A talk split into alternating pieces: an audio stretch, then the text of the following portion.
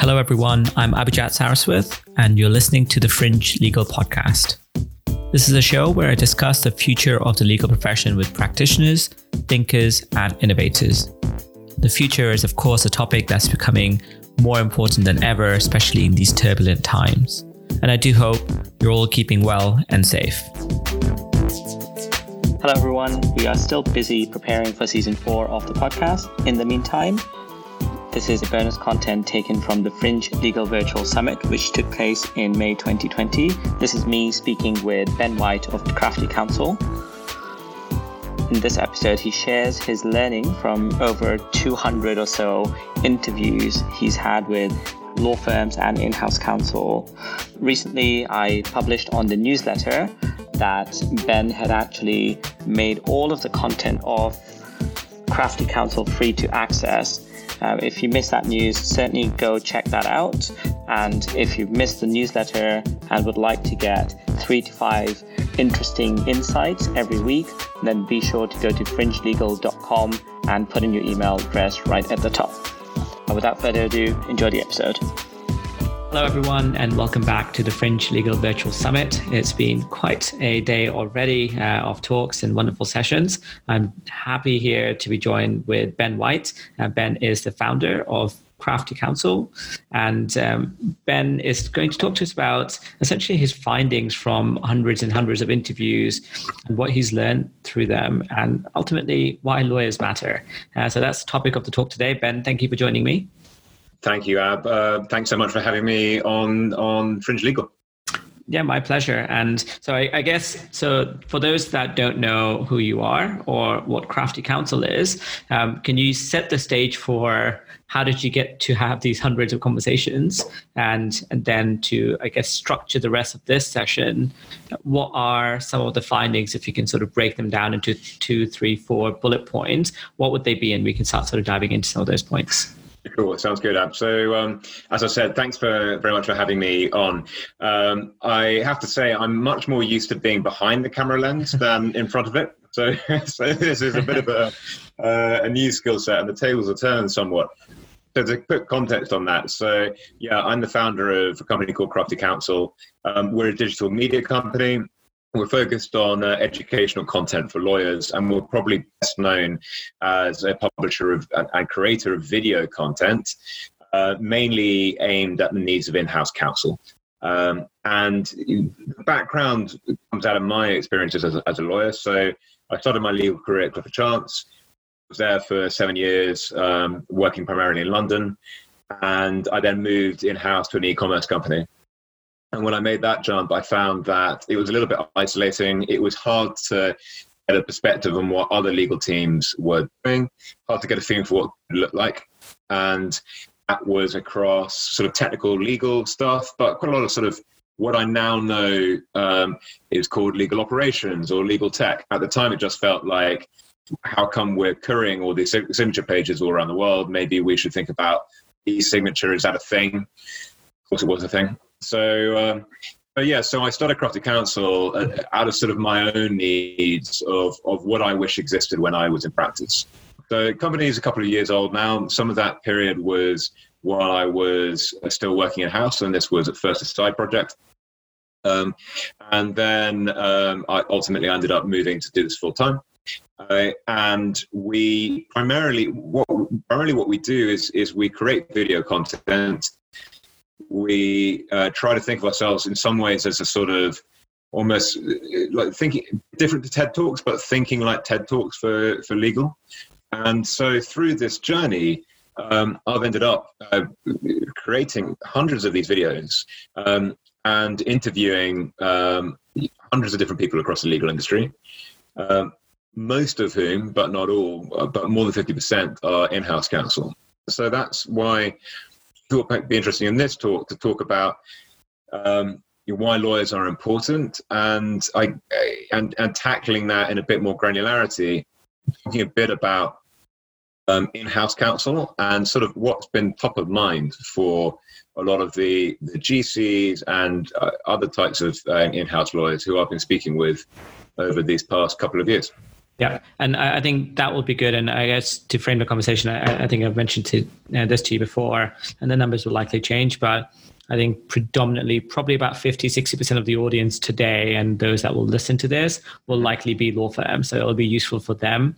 The other 50% is roughly made up of, or 48%, let's say, is made up of in-house counsel and legal tech companies. And this could be actually lawyers in legal tech companies also. And then the other percentages, people that didn't answer, or students, right? So I think ultimately what you're saying, and even though most of your conversations were with in-house counsels, I think certainly there's learnings there to be had. And I'm sure, and I actually don't know what you're going to say, so it'll be interesting. But I imagine most of that will be applicable across the board, because it is a two-way street most of the time. 100%. So actually, the way I would pitch this is, most of what I want to share with you guys is actually what I think law firms and legal tech will be particularly interested in hearing. If you're watching this and you are in-house, great. You may agree or disagree with what I have to say. You may think that reflects my experiences or it doesn't. But at least this is sort of anecdotage of what some of your peers are saying elsewhere in the industry. I thought maybe what we could do to break it down a bit. I've been having lots of conversations with lots of different people, but I thought three themes were really interesting. Sure. And so why don't we try and do it like this? So I thought theme number one would be, I can share a bit about what I'm hearing in-house talk about in their relationship with law firm. So that dynamic between the client and the firm. One. And two, what in-house are feeling about in relation to legal ops and legal tech. And there's a phrase that is starting to get bandied about a bit called legal ops FOMO. So we can talk a bit about that. And then finally, this concept of business partnering, being a commercial lawyer, acting in a commercial way. How basically legal can get close to the business. And that's also something that it seems to be very much top of mind for a lot of the in-house folks that I'm speaking to. And I think that's got relevance actually both for in-house lawyers and law firm lawyers. Yep, no, that sounds good. And those are sort of three large themes. I'm sure each of them could be individual talks by themselves, but we'll try and sort of get through as much of that as possible. So yeah, let's do start with the in-house relationship with law firms, because and then that is something that others have spoken about.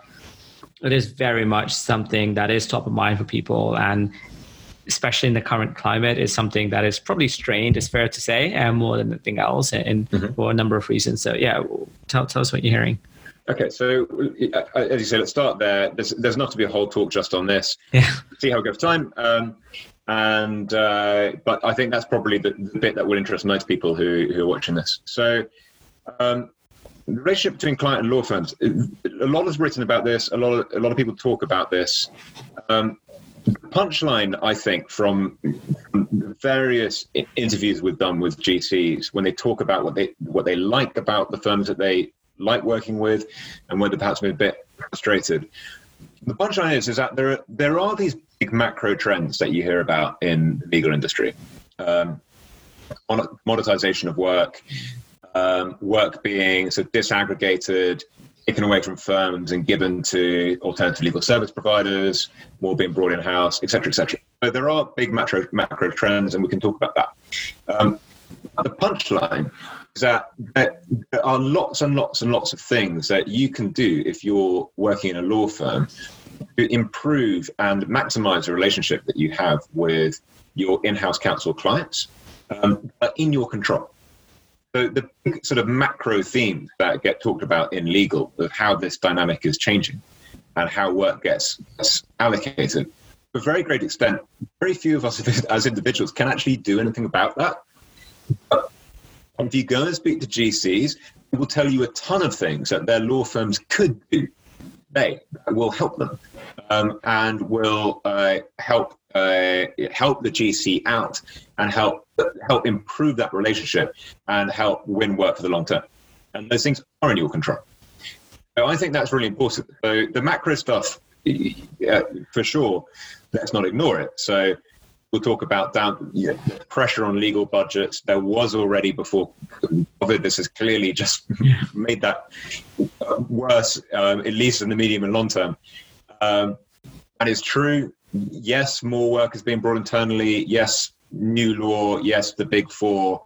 I was reading today that EY estimates the size of the new law or AOSP market as $10.7 billion in 2017.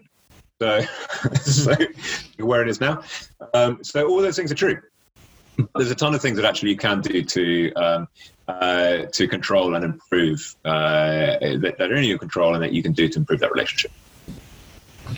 Yeah. So, and I think that's a really important distinction because people likely hear about these macro trends more than they will the micro trends, just because it applies to more people, right? And it becomes, it's better news, it gets more coverage, more people talk about it because it's easier to understand, it's easier for people to weigh in because, again, the bigger something is, the easier it is to sort of try and sometimes predict what may happen or certainly speculate, not successfully predict.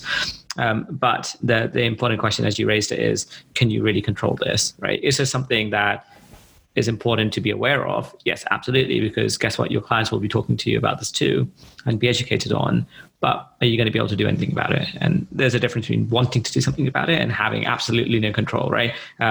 If you look at the global financial market, yes, maybe some people will be able to influence it, and you can spend all day, all night worrying about it, but what can you do? And then you have the micro trends. So, and obviously those are things where you can actually impact and improve the relationship, the delivery, and really the perspective that your clients will have. Would it help if I called out maybe some of the examples of what I'm hearing from these GCs? Yes, please. So over the last, specifically in the last 6 months, we've done a number of interviews where we've gone to experienced GCs, either of very large household names or to much smaller companies. And we've said, what have you really enjoyed about working with law firms where that's gone really well? And what have sort of been your pet peeves, your pet hates? So I think everyone sort of had different things, but I think the consistent message across all of it, and it's not rocket science, but it's still important. It's just applying common sense, empathy, and asking lots of questions. So making sure that you as the advisor remember that there's a human being on the other end of the line. So some of the stuff I heard from GCs is, don't be aloof. Engage in the problem that your client is facing. Put yourself in their shoes. Read your audience. And this just comes up time and time and time again. You also see it, I think, a lot on social media. So there's quite an active group of GCs on Twitter and LinkedIn. For example, Nir Golan in Israel or Colin Levy in the US, who are two examples of people who are posting frequently on these topics. And it's usually the same thing, which is just ask questions, display some humanity, and put yourself in your client's shoes. That's a sort of abstract concept. Some of the specifics of where I've seen that gets manifested are things like it can range from the day-to-day. So being, when it comes to invoicing, matter management, fees, whole billing process, being fair, consistent, and transparent. One GC said to me, why does no one ever ask at the outset of engaging with us with housekeeping stuff? So when do I want to be billed? How do I want the bill structured? And actually moving on from billing, how do I want to be communicated with? So do I prefer to have a check-in on a weekly basis, on a monthly basis? Is it every day? What's the press? Should the GC be copied on emails to all the other in-house lawyers and all the other people in the client who might be working on a particular matter? So really, you might say sort of mundane logistical stuff. Actually, all that stuff makes a big difference. And I've been there on both the advisor and the client side. And it's often the sort of day-to-day things like that, where when those start to go a bit wrong, people can get very, very frustrated. So I guess that's one, the logistical piece. But Abby, you look like you were going to ask a question. Yeah, and I was just going to make a point, actually, that I think yesterday or the day before, I had this experience myself where I had been speaking to someone about this summit, and I made the mistake of, speaking to them on LinkedIn. It wasn't a real mistake, it took about 5 or 6 interactions for this individual, and I genuinely want to thank them for this, to say, by the way, LinkedIn, I'm the slowest to respond on LinkedIn, right? And it should have been for me to ask them, hey, even though we connected on LinkedIn, is this the best way for us to communicate further, right? Mm-hmm. Should I call you? Should I email you? Should we talk on Twitter? Whatever it might be. And people, as mundane and as basic as some of these things are, they make a big difference, because not only will that person appreciate that anytime people ask me, hey, is this the best method of communication for you? I'm generally happy that they have asked me. And most of the time it is yes. And second, it means that when you're actually working on things, especially when you're working on things under pressure, if you can communicate with them in a way that they appreciate, it will make a massive difference. And I know there's a couple of CIOs, and one of them, he's dyslexic, and he's sometimes publicly open about it. Don't send him emails, right? It just makes it much more harder for this individual. Call them up. Mm-hmm. Yeah, I just want to share that, yeah. I think that's very true, Ab, and it is that thing of just taking the time to put yourself in that other person's shoes, and I think that's a really good example. Pick up just briefly a couple of the other sort of themes of hearing on this topic of this relationship. I think one piece that's been interesting is the whole area around business development. So I had an interesting chat with one interview with one GC who has been,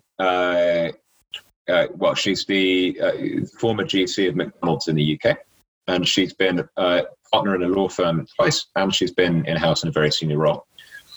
She had a very interesting perspective on business development, and her perspective was, look, we have to, as clients, we have to actually appreciate that law firms need this, so they need to be able to market, they need to be able to do BD. And you can't just throw up your hand and not expect that to happen. It's sort of part of the deal. But her advice to firms was, think about how you want to do that. Things have probably moved on from a few years ago, where your classic sort of big law BD initiative might be to take your client out to a sporting event or some such thing like that. That's becoming trickier as lots of companies, frankly, for compliance issues, are finding it harder to accept that sort of entertainment, and that can be awkward when the firm offers that and it can't be accepted because actually it's tripping something in the bribery policy. And I've been on both sides of that when that's happened. You also actually get a sort of a diversity issue as well in what you pick for those sorts of occasions. This particular GC, we got talking about that, and she said what she would find much more constructive than the sorts of initiatives about when she was in-house. And frankly, just that she doesn't have time to go for lunch with each of those firms on that regular period. There aren't that many lunches, and she's got to get her work done. She was saying one thing that always surprised her was that the firms didn't invest more in her junior lawyers. So she was saying, look, so much attention is being given by the firm to the GC because everyone thinks, well, that's the most important person, that's where the work comes from. That's also often the busiest person, and there's only one of them. And all those junior people are going to, quote unquote, grow up to become the decision makers. And a smart firm might invest a lot more time in spending time with those people and maybe getting their associates to spend time with those people. And that could be a social thing, or it could be training, or things like that they can do together. And that might not win you work next week or in 6 months, but investing now is going to produce a very productive relationship, potentially over a period of years. Mm-hmm. I thought that was very interesting.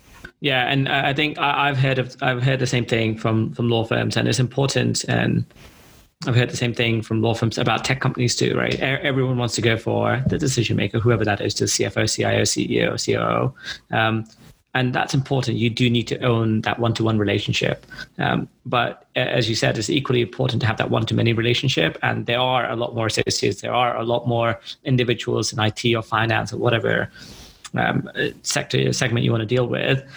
And you need to nurture them. You need to make sure that you're not making them feel like, look, I know you're there, you'll do some of the work, but we don't care, right? We really want to just talk to your boss because, I mean, ultimately that's how they might feel. So it's important to make sure that, and it's also important to remember that, guess what? They are often the ones that will be doing a lot of this work because a lot of the work, whether it's legal, whether it's technical implementation, gets delegated down. Mm-hmm. And you need to make sure that the people that need to execute on the delivery are actually on your side for whatever that might mean. So it is super important to ensure that happens. And I would say that probably works. Like all of these things, I'm sure, it works both ways. So as an individual, you know, if you're a in-house function or a corporate function, it's important to make sure that when an associate gets back to you, just respond to them, because guess what? That associate may become the partner at the next panel firm or whatever it might be. And also, like, they all talk. So if you, the GC is going to ask team what the experience has been like working with these firms. So if you can't just sort of concentrate on one person, as you say. Mm-hmm. I think other interesting theme that I've been seeing come out in these interviews is also, I think, again, anecdotal to a degree, but I think we're seeing a sort of generation of GCs coming up who are increasingly mindful of the way that this relationship is two-way with the firms, and not trying to do that thing of you get beasted working in a law firm, you work all the hours that God gives you, you go in-house, and then you turn it all back on the firm, and you're sending work out on a Friday night, getting false deadlines, etc. I think many people on either side of that fence would recognize occasions where they've seen that sort of behavior. Mm-hmm.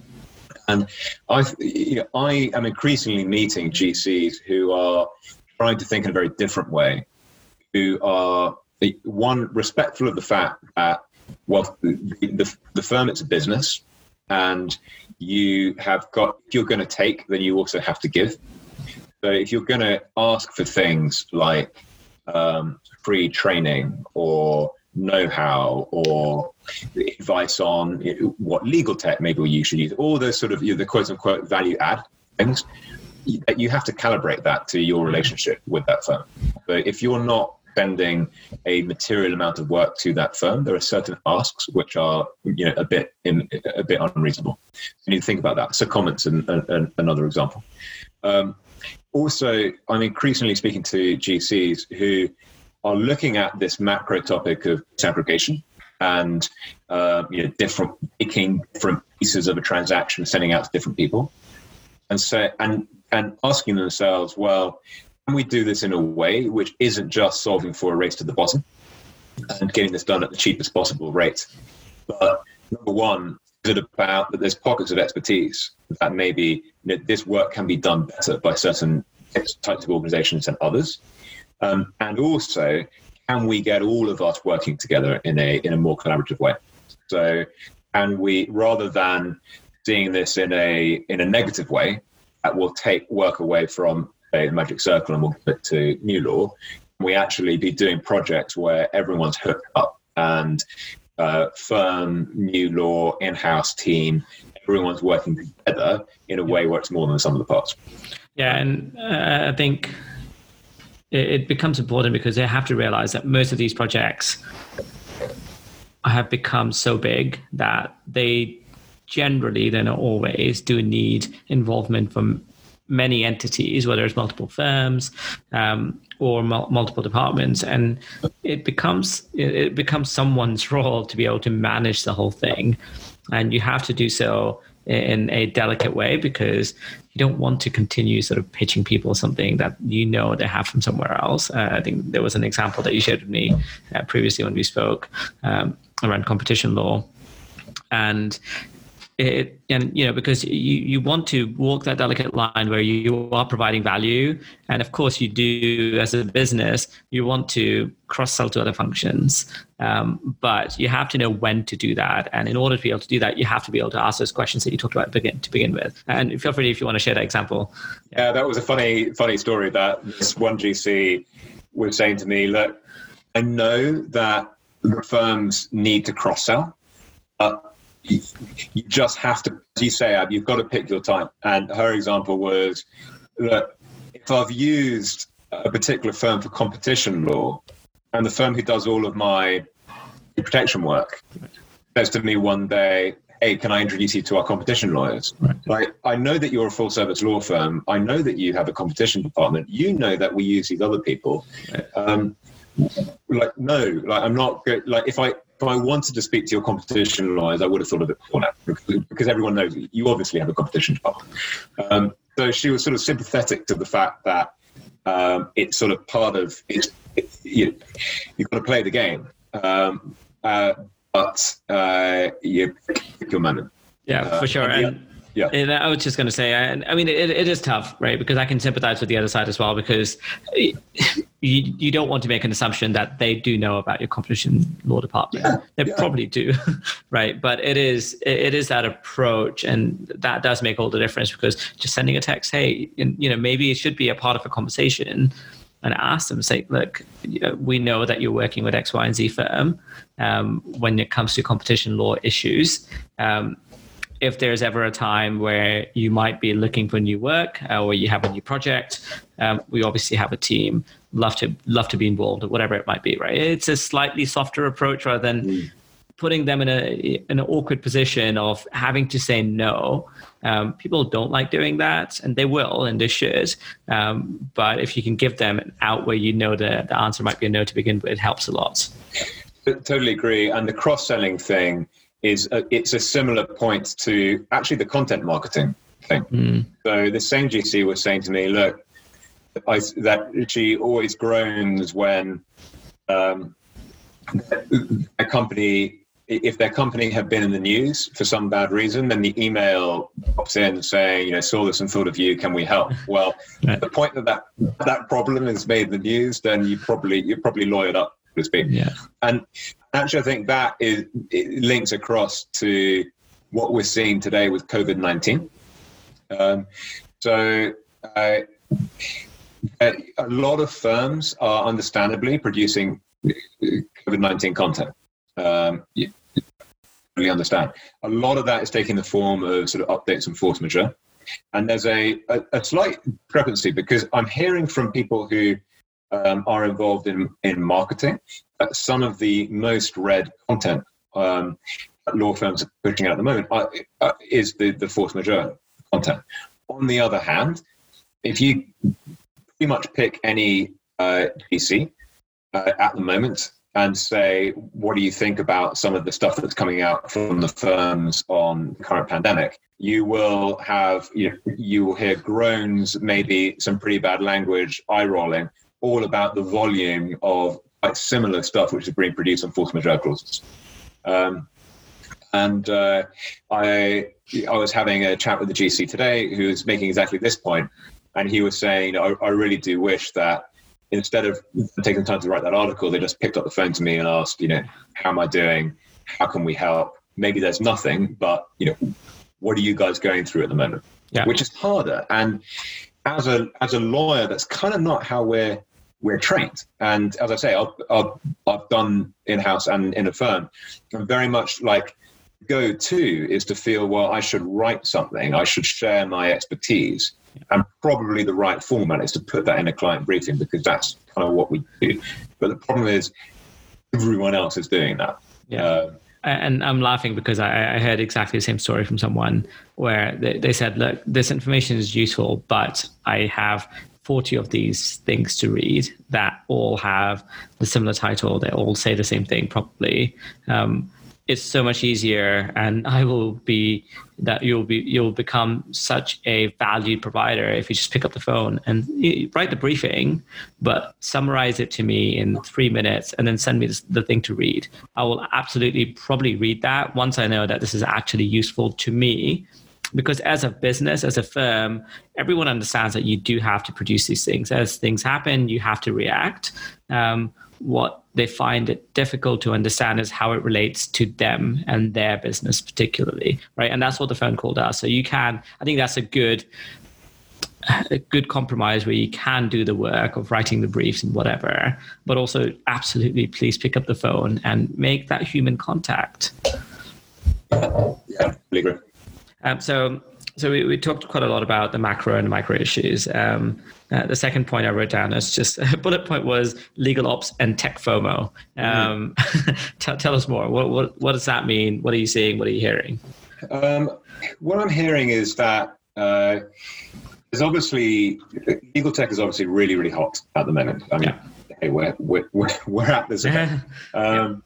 And there are a lot of providers and a lot of potential solutions, and a lot of vendors and a lot of events. And what I'm hearing from the in-house community, which is a significant part of the buying community ultimately, it can be a bit overwhelming.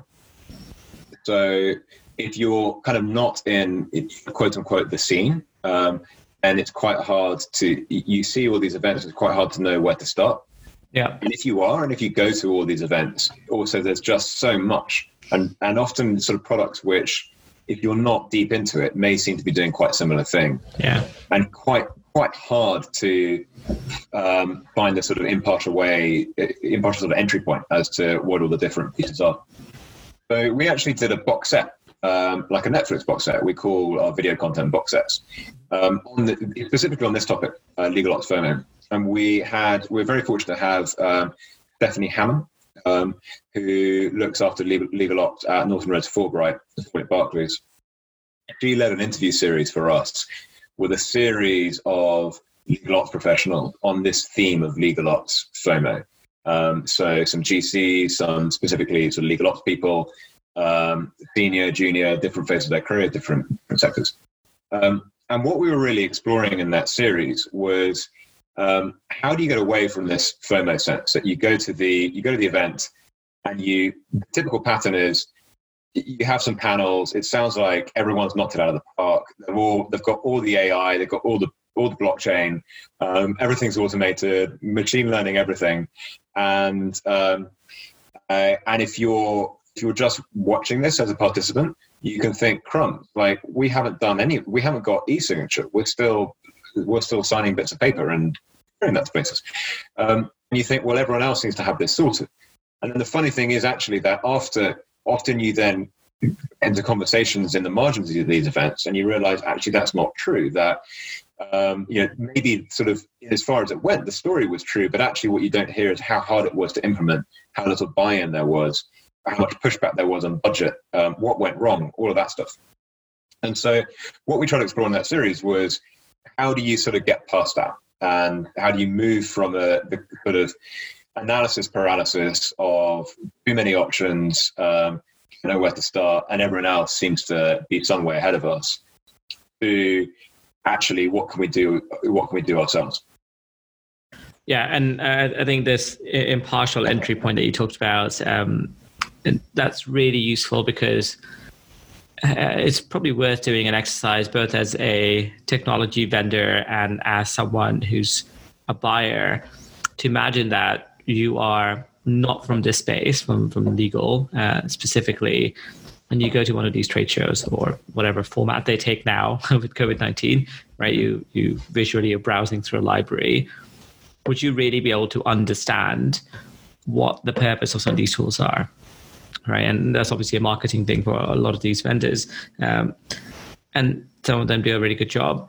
But then the second point is, if you speak to customers, if you speak to other firms, and probably even if you speak to individuals internally within your business, it's rare that you will get the complete picture because you know sometimes the answers are predicated on the questions that you ask. I mean, it's similar to this. I think we're having a very frank, open discussion where we are highlighting the pros and the cons, so to speak. And it is not a rosy world out there. There are complexities to it. And people don't appreciate that because, for one thing, if nothing else, even if the picture is fully true, you have no sense of time, right? Because all of those things would have happened. And you can say, look, yep, we had a discussion with our finance team. We had a discussion with the engineering team. We had a discussion with this and that. And we managed to get this project done. It was awesome. What they don't tell you is it took 18 months, right? It makes it seem like this was an overnight success. And sometimes it can be, for sure, depending on what the tools are. And I would say, I'm just summarizing basically what you said, but it's important to at least ask those questions. And even here, when you're listening to us, you should think deeper into, okay, what else should we ask people to understand these points? And, you know, it does, to me, goes back to the questions that you're able to ask individuals. How else are they... Because, I mean, it's obviously within tech and generally, FOMO is important. And when people get swept up in the hype, which is also important because that's how you actually make big changes happen. I'm all for it. Yeah. How do you actually manage that? How do you get people to sort of just think about, look, who else should we speak to? What do we ask them? And how do they manage it internally within their business? Because I can imagine what would happen. You see an awesome tool, and I would do this. You go and check it out immediately. You tell 100 people about it. How should they sort of plan that process a bit better? So I think a few themes stuck out, and I'm conscious of time, so I'll just list them and we can go through. But yeah. So I think number one, advice from this series was be really, really rigorous around what the problems that your business has actually are, right, and what you want to solve. But yes, get inspiration about things, unknown unknowns, things you haven't even thought of, by all means. But ultimately, it's got to come back to, is there an actual use case? What is it? Is tech the best way to fix it? Is there another way? So being really rigorous there, that's your North Star. Everything has to come back to that. Really then, number two, understanding actually what the pre-existing capabilities of the business are. So maybe, and this comes up a lot, maybe there's tech that other functions are using, which is kind of good enough. And not only good enough, but it might, you might be better off not having an okay solution, which is common to the rest of the business, than making a case to buy something that is just for legal, for various reasons. Then as you look then outside, if you're satisfied that you do need to look for help, and this might be tech or it might be almost sort of operational expertise, pulling on different types of network that you have, and that might be networks of other in-house lawyers, formal or informal. It might be organizations like COC or the Association of Corporate Counsel. Yep. Might also be firms. But going back to how can firms help, I've heard mixed messages of sometimes, you know, in-house teams saying, I feel that we're more up to speed sometimes than the firms, or at least the problems we're trying to solve are quite different. You know, contract management is a problem for us. It's not really something that the law firms can help us with. But also, I have heard many in-houses say they do appreciate the heads up, the steer from law firms who have used some of these tools and might be able to put them in the right direction. Yep. And might be also able to give a view on what is right for a corporate to think about using versus what's the sort of thing that really is just for a law firm. Maybe it's very transaction specific, and if the extent that it touches what the in-house team is doing, it should only be because it's something that the law firm are using themselves. Yeah, and I think the one of the key things that I took away from there that I wrote and underlined and highlighted is understand the problem that you try to solve.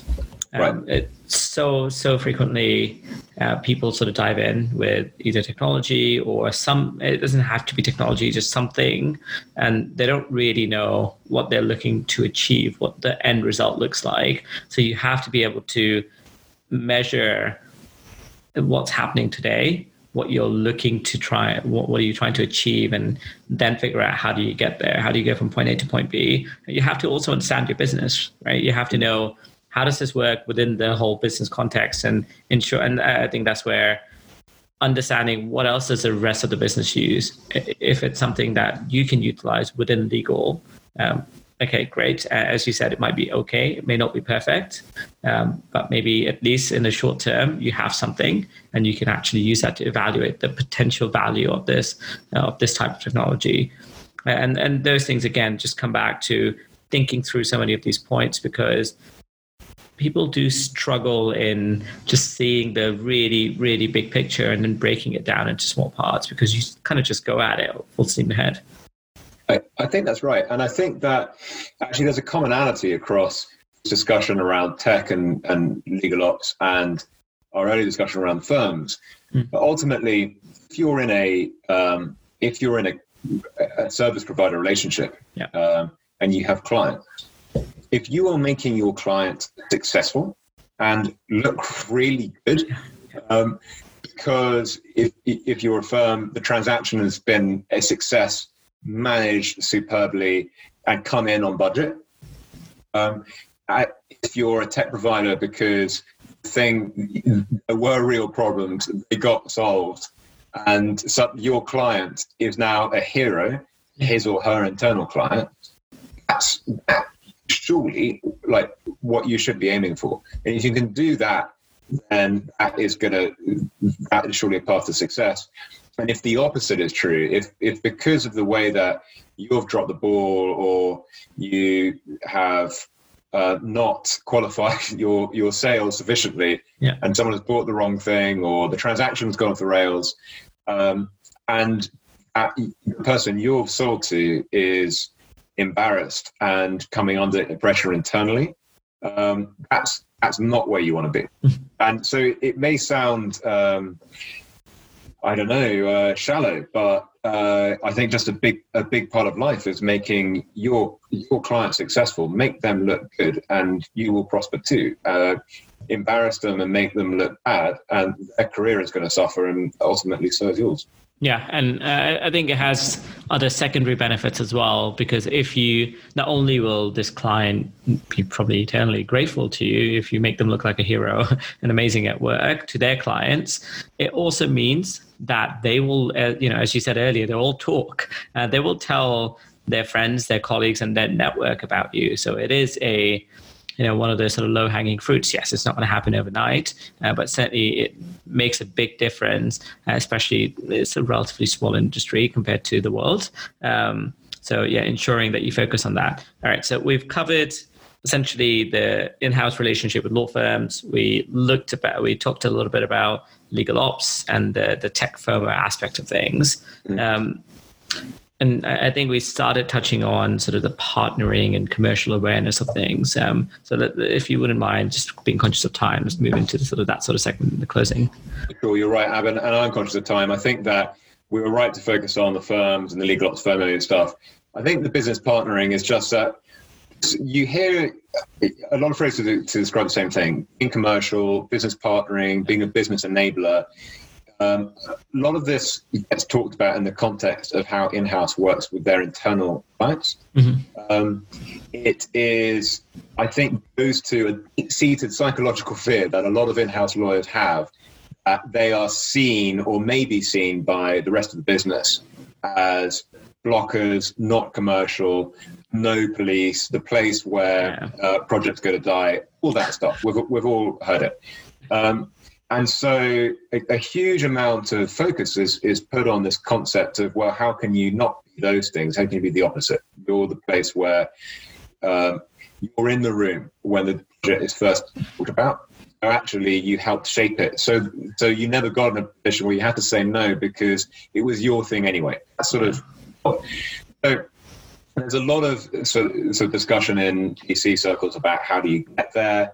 I think a lot of the themes we've actually picked up already in this conversation. It's around empathy, being human in their shoes, when they're in the in-house counsel shoes, thinking about their own customers' needs, collaborating cross-functionally, building up networks of stakeholders, having invested in those relationships. And so actually it all turns into one circle, just as the law firms need to think about how they most effectively invest in a relationship with their clients. Mm-hmm. In turn, DC and the others in the in-house team are doing that themselves.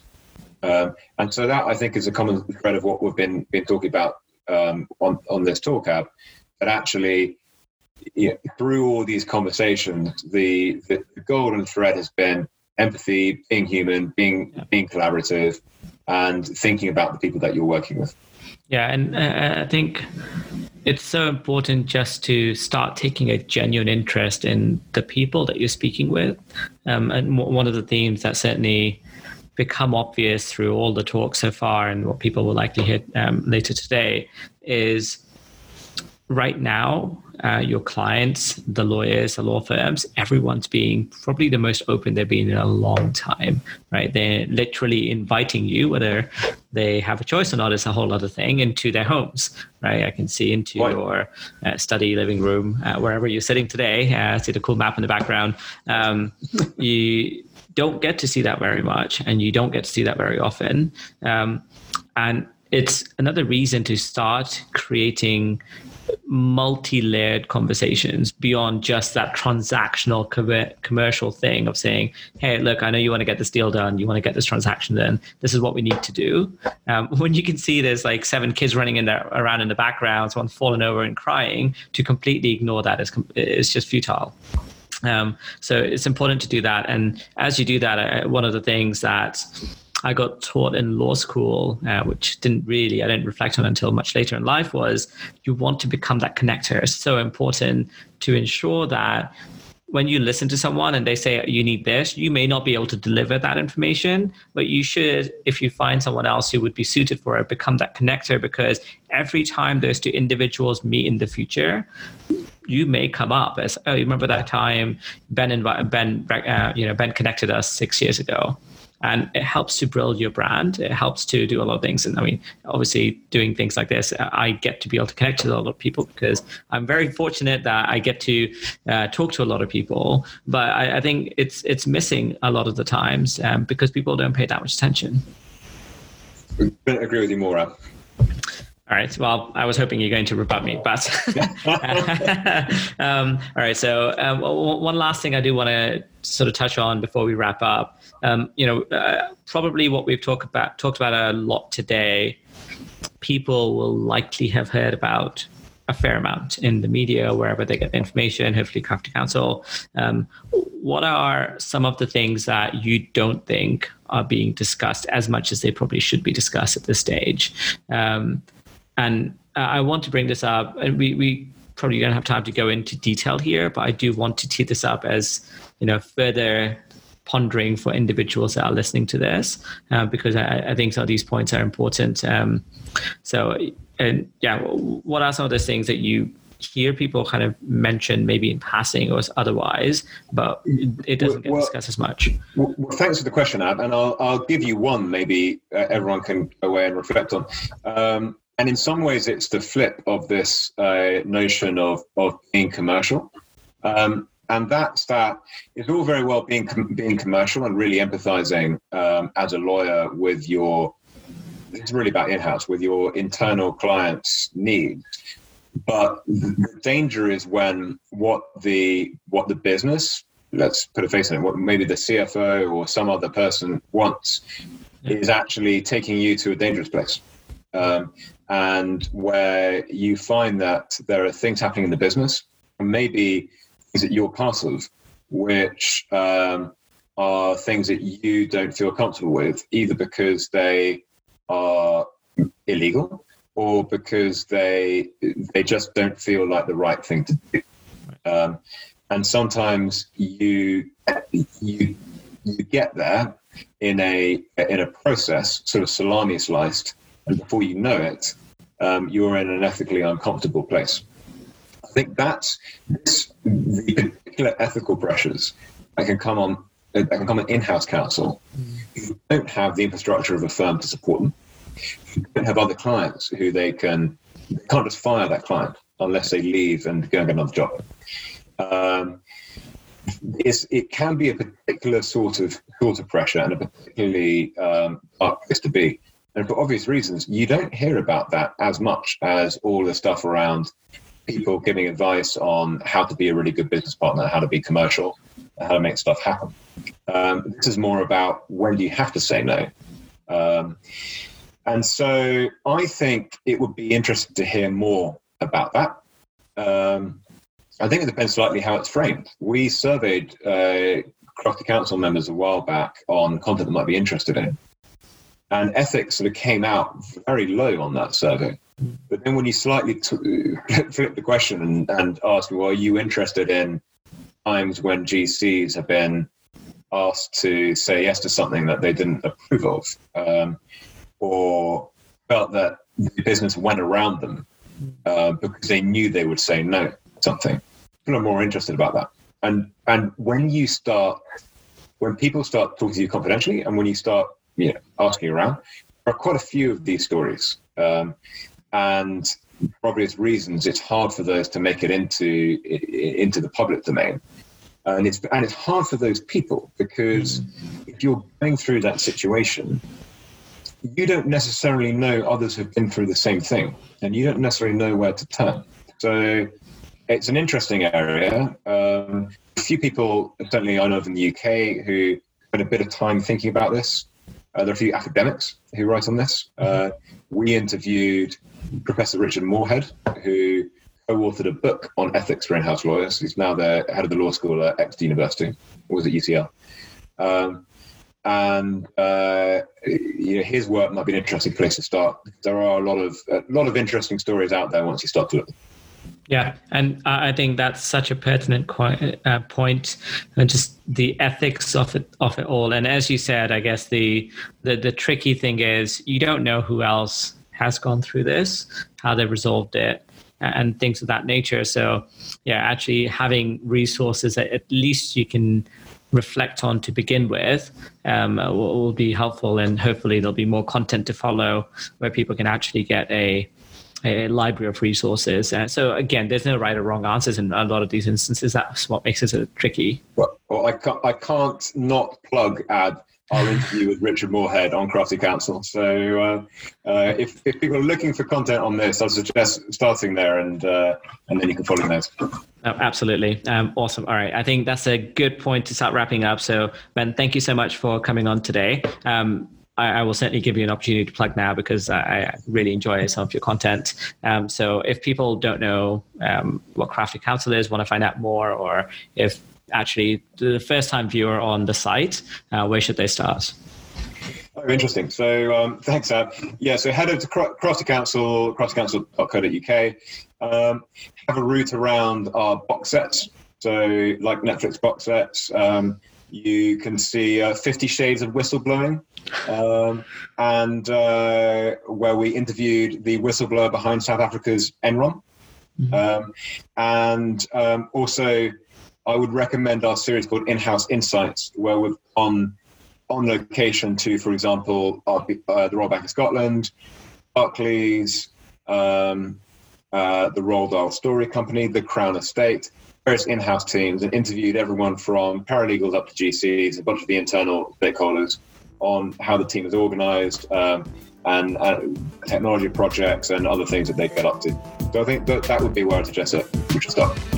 So, thank you so much. And your contact details are down below. So if people want to get in touch, they can do. And thanks once again. Have an enjoyable rest of your day. Thanks very much, Ab.